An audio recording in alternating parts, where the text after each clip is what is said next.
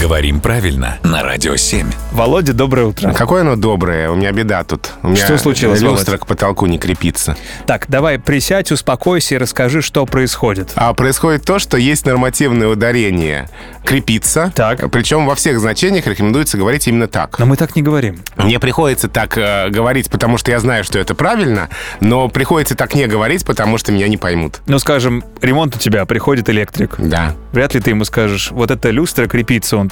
Что, прости, что? Да. А тем не менее, словари настаивают на том, что правильно именно так. А при этом в живой речи различаются глаголы «крепиться» вот в этом значении «люстра к потолку» и в значении «мужаться, держать себя в руках». И вот когда какой-то человек крепится, вот мы, для нас это скорее более привычно. Да. А вот что-то к потолку крепится, сказали бы мы. А словари велят говорить во всех случаях «крепиться». Все, закрепили. Спасибо, Володь.